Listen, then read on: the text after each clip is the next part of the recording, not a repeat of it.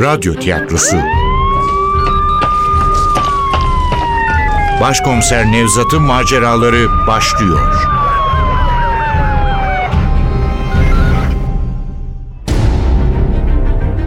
İstanbul Hatırası. Eser Ahmet Ümit. Radyoyu uyarlayan Safiye Kılıç. Seslendirenler Başkomiser Nevzat Nuri Gökaşan Ali Umut Tabak. Zeynep Burcu Başaran Leyla Barkın Nilgün Kasapbaşoğlu Raşit Ali Çorapçı Efektör Ufuk Tangel Ses Teknisini Hamdullah Süren Yönetmen Aziz Acar İstanbul Hatırası'nın önceki bölümünde Mukadder Kınacı'nın evinden ayrılırken çaresizliğe, umutsuzluğa benzer bir duygu kaplamıştı içimi. Ali şüpheliler arasında baş sıraya koyduğu Namık Karaman'la sevgilisi Leyla Barkın'ın yerine Mukadder'in kızı Efsun ile müstakbel damadı Ömer'i almıştı. Yol boyunca aradığımız katillerin bu gençler olduğunu anlatıp durdu. Haklı da olabilirdi. Gençlerin Mukadder Kınacı'yı öldürmek için geçerli nedenleri vardı. Ama Necdet Denizeli neden ortadan kaldırmak istesinlerdi ki? Üstelik bütün o sikkelere, cesetleri tarihi mekanlara bırakmalarına ne gerek vardı? Ali de benim gibi bu sorulara doyurucu yanıtlar veremiyordu. Ali'yi mesai arkadaşlarıyla konuşması için Mukadder Kınacı'nın iş yerine gönderdim. Ben de Leyla Barkın'la buluşacaktım. Sultanahmet'te Dikili Taş'ın önünde buluşmak için sözleştik.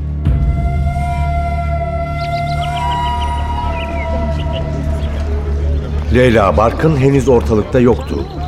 Akşamın soğuk griliği usulca çökmeye başlamıştı Sultanahmet Meydanı'na.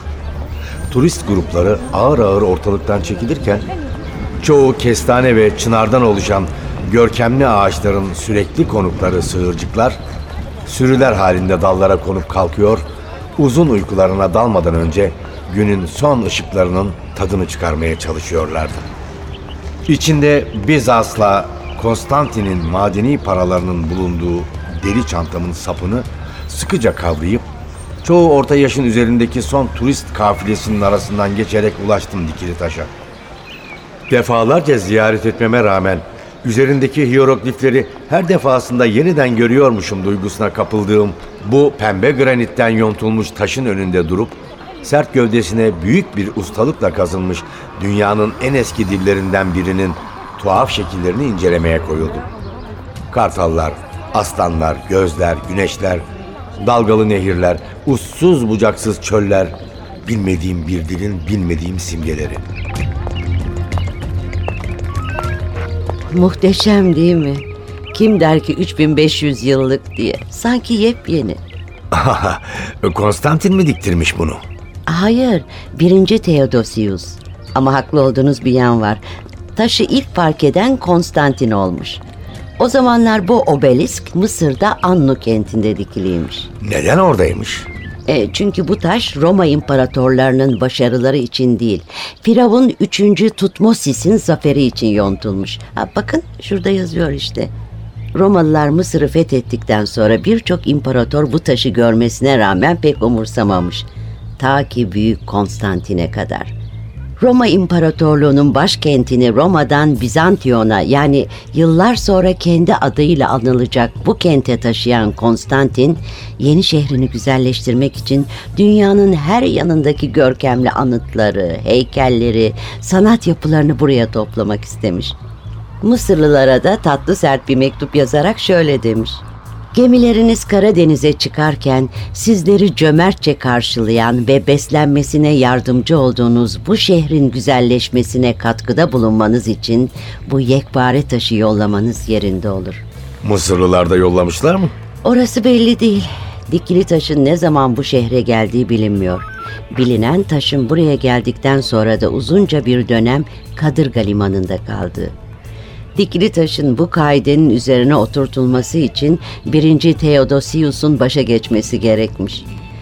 Theodosius kazandığı zaferin şerefine dikili taşı hipodroma getirmek istemiş.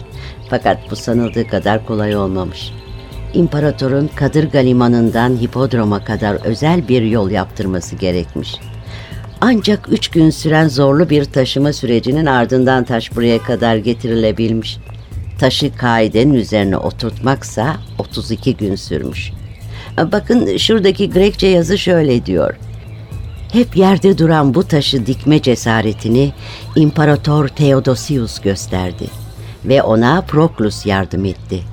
Taş bu şekilde 32 günde yerine dikildi. Kaidenin üzerindeki bu insan kabartmaları kime ait? Theodosius ve ailesi.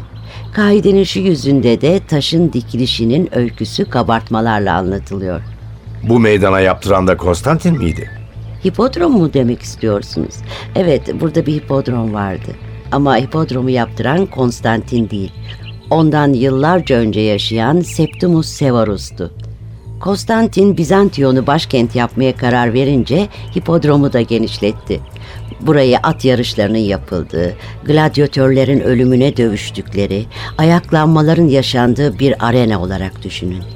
Etrafı mermer ve taştan oturma sıralarıyla çevrilmiş kocaman bir arena. Tam ortasında imparatorluğun değişik vilayetlerinden getirilen bu dikili taş, şuradaki yılanlı sütun ve az ilerideki örmeli sütun gibi anıtsal yapılar. Gözünüzün önüne getirebiliyor musunuz Nevzat Bey? Zor değil, sadece hayal edin. Muhteşem bir yapı olmalı. Kaç kişilikmiş? Yüz bin kişiyi alabildiğini söylüyorlar. Birbirleriyle kıyasıya yarışan arabalar bu arenayı tam yedi kez dönerlermiş. Örmeli sütun yarışçılara nereden döneceklerini gösteren işaretçi görevini görürmüş. Yedinci turu birincilikle bitiren yarışçılara imparator hediyeler sunarmış. Onlar halkın kahramanları olurmuş. Neden yedi kez?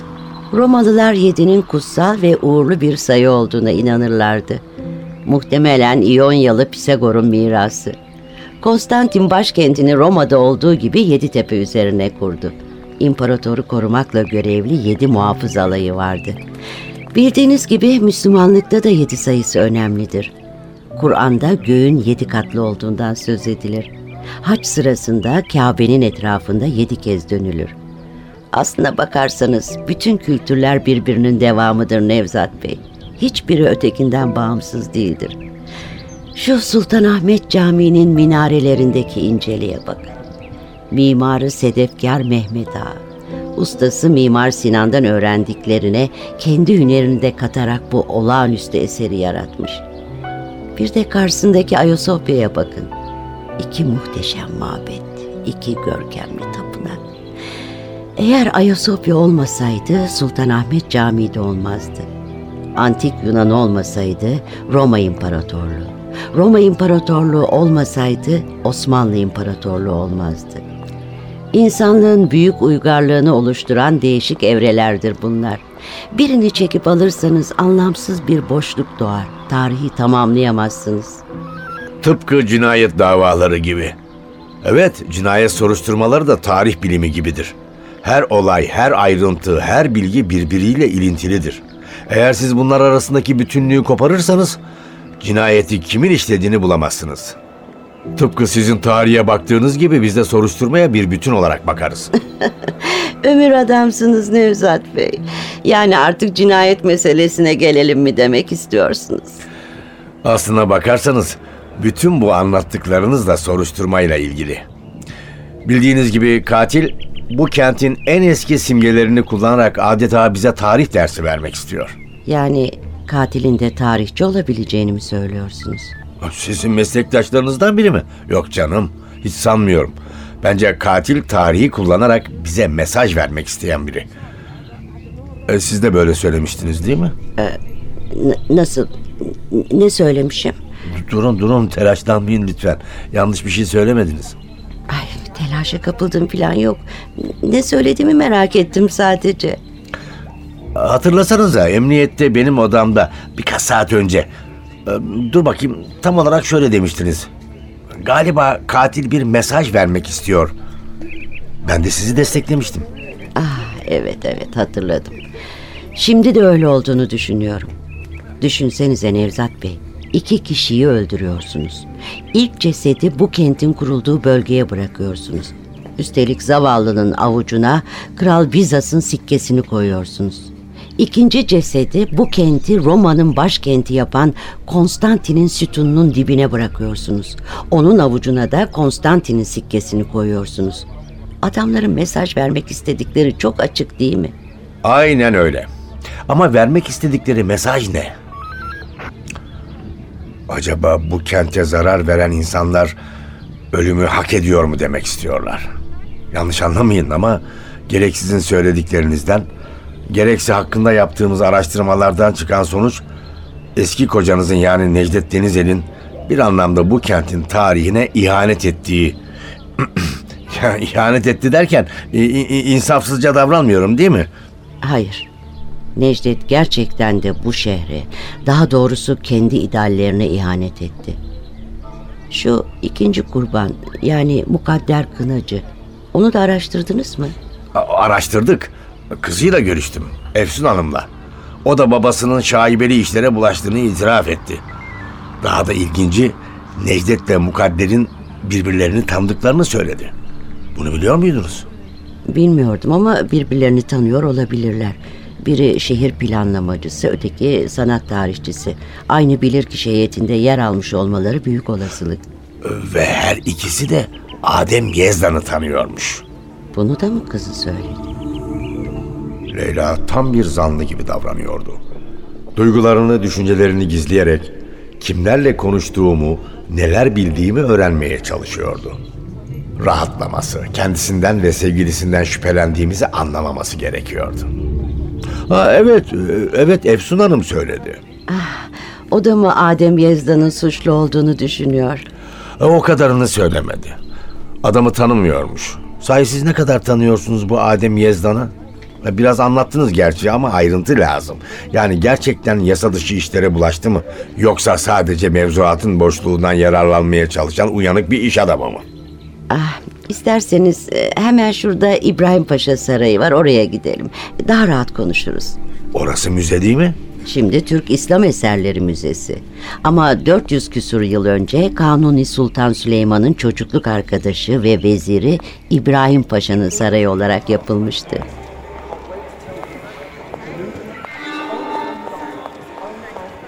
Müzede iyi tanıyorlardı Leyla Barkın'ı. Bu yüzden ziyaret saatinin geçmiş olmasına rağmen içeri girmemize izin verdiler. Dik merdivenleri tırmanarak büyükçe bir bahçeye ulaştık. Hayranlıkla taş binayı süzdü Leyla. Güzel değil mi? Padişahlar için yapılmış olanların dışında İstanbul'da sağlam kalan tek saray.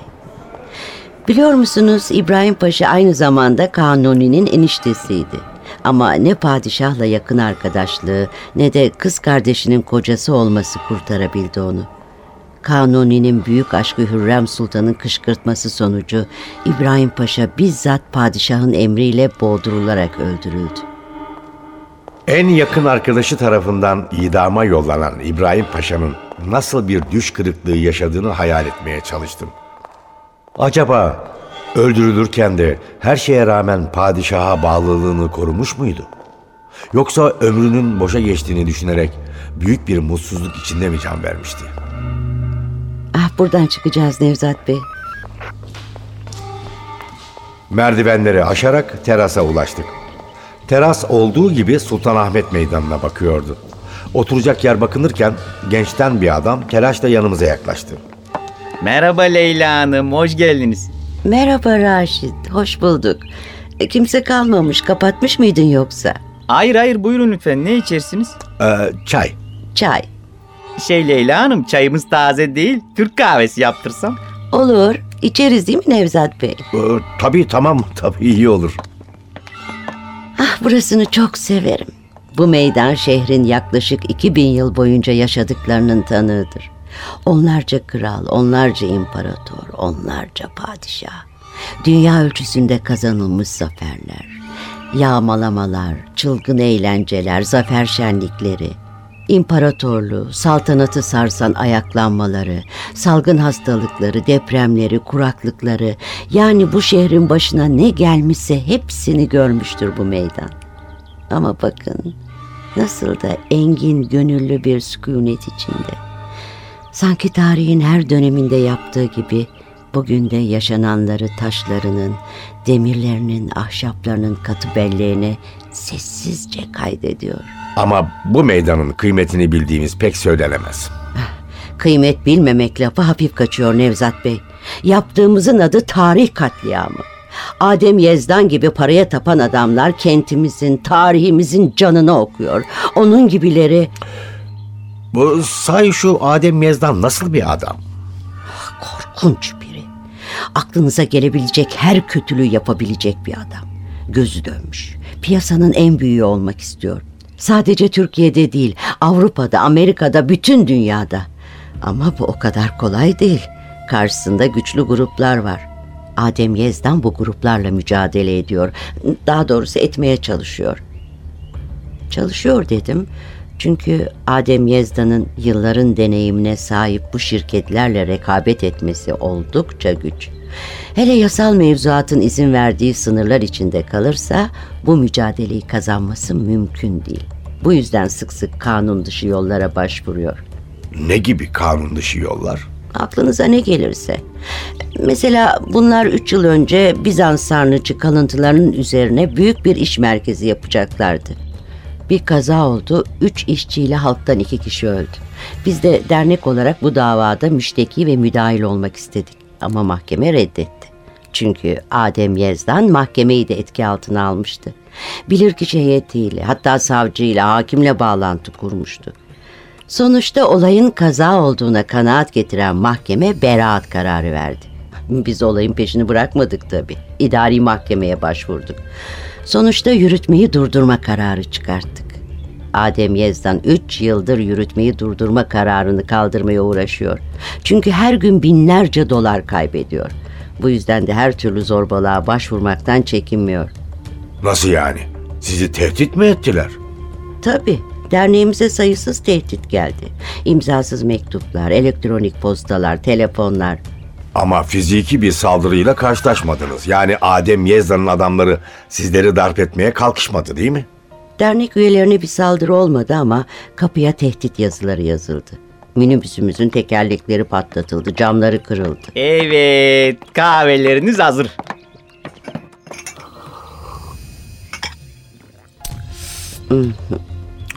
Ah her zamanki gibi nefis. Teşekkür ederiz Raşit. Güzel olmuş ellerinize sağlık. Afiyet olsun efendim. Saldırılardan bahsediyordunuz. Yakalanan oldu mu? Ne yazık ki hayır. Bu işleri yapanlar gerçek birer profesyoneldi. Ne bir tanık ne de bir iz bırakmışlardı. Tıpkı Necdet ve Mukadder'i öldüren katiller gibi. Leyla Barkın beni yönlendirmeye mi çalışıyordu? Yoksa gerçekleri mi anlatıyordu? Belki her ikisinde. Adem Yezdan'ın adamları bu söylediklerini gerçekten de yapmış olabilirlerdi. Ama bu onların katil olduğu anlamına gelmezdi. Oysa Leyla'nın bu olayları kullanarak Adem Yezdan'ı cinayet zanlısı gibi göstermek istediği açıktı. Konuyu değiştirmek için iskemlenin üzerindeki deri çantamı açıp ikinci kurbanın avucunda bulduğumuz Konstantin sikkesini alarak Leyla'ya uzattım. İşte istediğiniz madeni para. Konstantin'in sikkesi. Evet. İşte bu da Bizantiyon için bastırılmış sikke. Bakabilir miyim? Tam anlattığınız gibi. Ön yüzde Hekate var. Arkada Bizantiyon'un yazısının altında hilal ve yıldız. Ceset nereye bakıyordu? Çemberli taşa, daha doğrusu sütunun tepesine. Bir zamanlar Apollon görünümlü Konstantin heykelinin bulunduğu yere. Belki de katil İstanbul'a Konstantin'in bulunduğu yerden bakın demek istiyor. Konstantin'in bulunduğu yerden bakın ne demek? Sevgiyle, saygıyla, korumacı bir anlayışla bakın demek. İstanbul'a emeği geçmiş onlarca kral, imparator ve padişah vardır ama bunların içinde iki hükümdar çok önemlidir. Büyük Konstantin'le Fatih Sultan Mehmet. Bizans bu kenti kuran hükümdardı ama burayı gerçek anlamda dünyanın en önemli şehri haline getiren ilk kişi Roma İmparatoru Konstantin'dir. Yaklaşık bin küsur yıl sonra aynı misyonu Osmanlı İmparatorluğu'nun en önemli padişahlarından biri Fatih Sultan Mehmet üstlenecektir. Ama 330 yılında Konstantin burayı başkent yapmasaydı bu şehrin yazgısı bambaşka olurdu. Peki Konstantin neden burayı başkent olarak seçti? Kral Bizans'la aynı nedenden. Bizantiyon hem güzel hem de savunması kolay bir şehirdi. Fakat asıl neden ekonomikti. Evet, ticaretten söz ediyorum. Doğu Konstantin döneminde ticaret açısından son derece cazip bir yerdi. İmparatorluğun başkenti de kısa sürede bu ticaretin merkezi oldu. Ama başkent için Konstantin'in aklına ilk gelen yer Bizantiyon değildi, Troya'ydı. Çanakkale yakınlarındaki antik kent. Homeros'un İlyadası'nda bahsettiği gibi güzel Helen'i Yunan kralının elinden kaçıran Paris'in şehri. Ancak yeni Troya'nın yapımı sürerken Konstantin bir gece rüyasında Tanrı'yı gördü ve Tanrı ona başka bir şehir bulmasını söyledi. Yapımına başlanmış olmasına rağmen Konstantin Troya'dan vazgeçip Bizantiyon'a gözlerini dikti.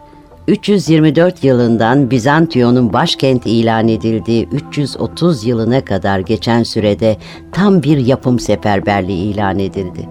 İmparatorluğun en güzel anıtlarını, en görkemli hazinelerini, ülkenin bütün zenginliğini yeni şehrinde topladı. Yeryüzünün en yetenekli mimarlarını, heykeltıraşlarını, taş ustalarını, mozaikçilerini getirtti. Şehrin sınırlarını genişleterek yeni surlar yaptırdı. Bugünkü surları da Konstantin mi yaptırmış? Ha, Hayır. Günümüze ulaşan surlar farklı imparatorlar döneminde yapılmış. Konstantin Bizantiyon'un surlarını biraz daha büyütmüştü sadece. Bizantiyon'un büyüklüğü Eminönü'nden can kurtarana uzanan bir yayın kapsadığı alan kadardı. Konstantin bu yayı Ayakapı'dan Esekapı'ya kadar genişletti. Konstantin mistik olaylara fazlasıyla meraklı bir imparatordu.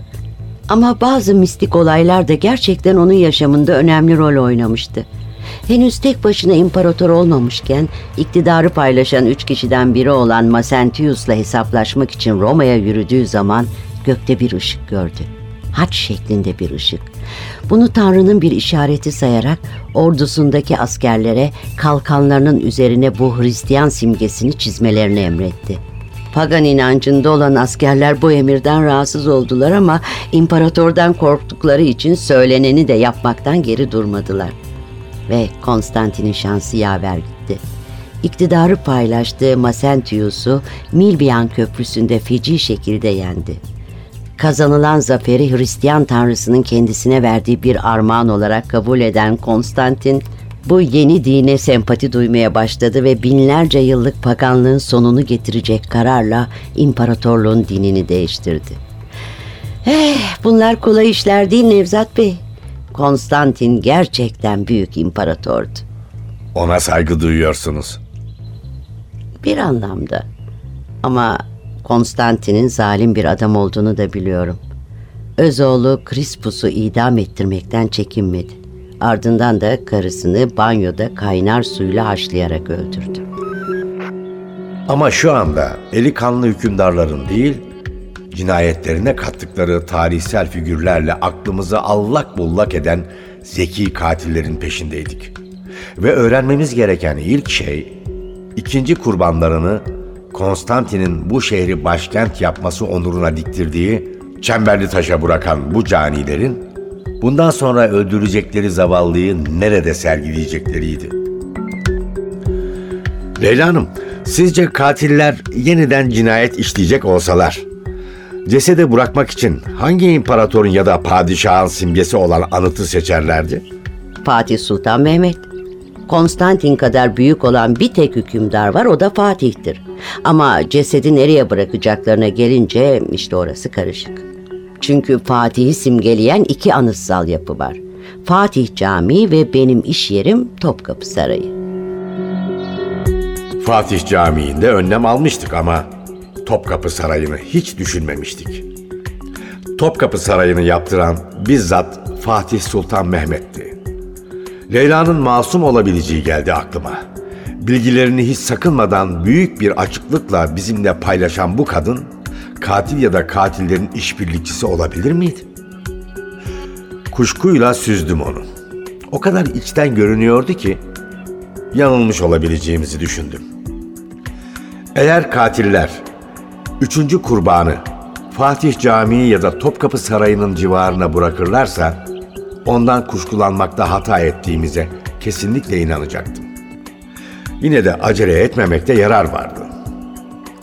Kötülüğün toprağında özgürce dal budak salan bir zekanın neler yapabileceğini kestirmek imkansızdı.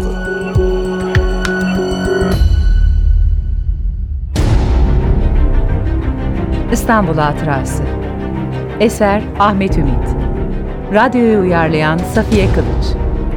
Seslendirenler Başkomiser Nevzat Nuri Gökaşan Ali Umut Tabak. Zeynep Burcu Başaran Leyla Barkın Nilgün Kasapbaşoğlu. Raşit Ali Çorapçı Efektör Ufuk Tangel. Ses Teknisini Hamdullah Süren. Yönetmen Aziz Acar.